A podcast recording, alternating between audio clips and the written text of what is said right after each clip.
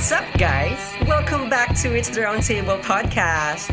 I am your host, Bryan Boni. Ayos ba tayo dyan? This podcast is your perfect partner balancing work and life one episode at a time. Join me as we navigate adulting.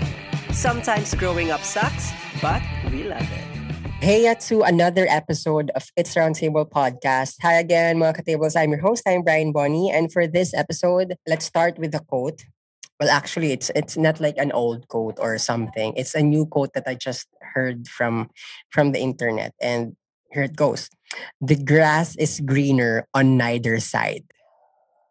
Diba? I think for me, it's something new. I don't know kung nabasa na siya, pero for me, ngayon ko lang ito nabasa and kinda, you know, given me a new perspective in life. Again, I want to repeat, the grass is greener on neither side.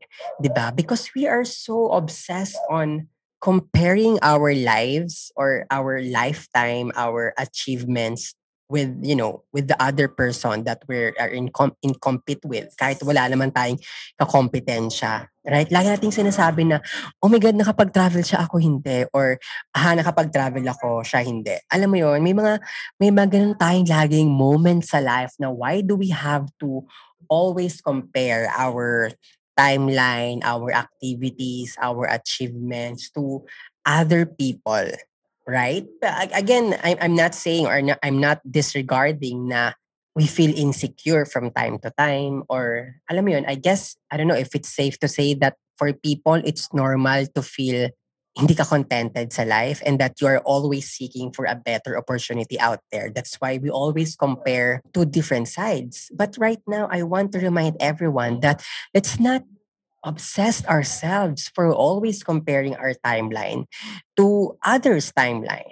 Because again, the grass is greener on neither side. You could make the same kind of arguments on either side of each issue for so many other situations.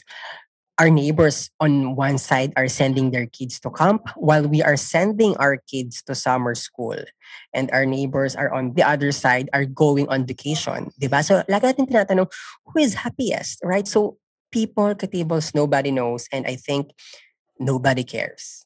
And starting right now, nobody should care. And besides, the happiness level for everyone is probably about the same.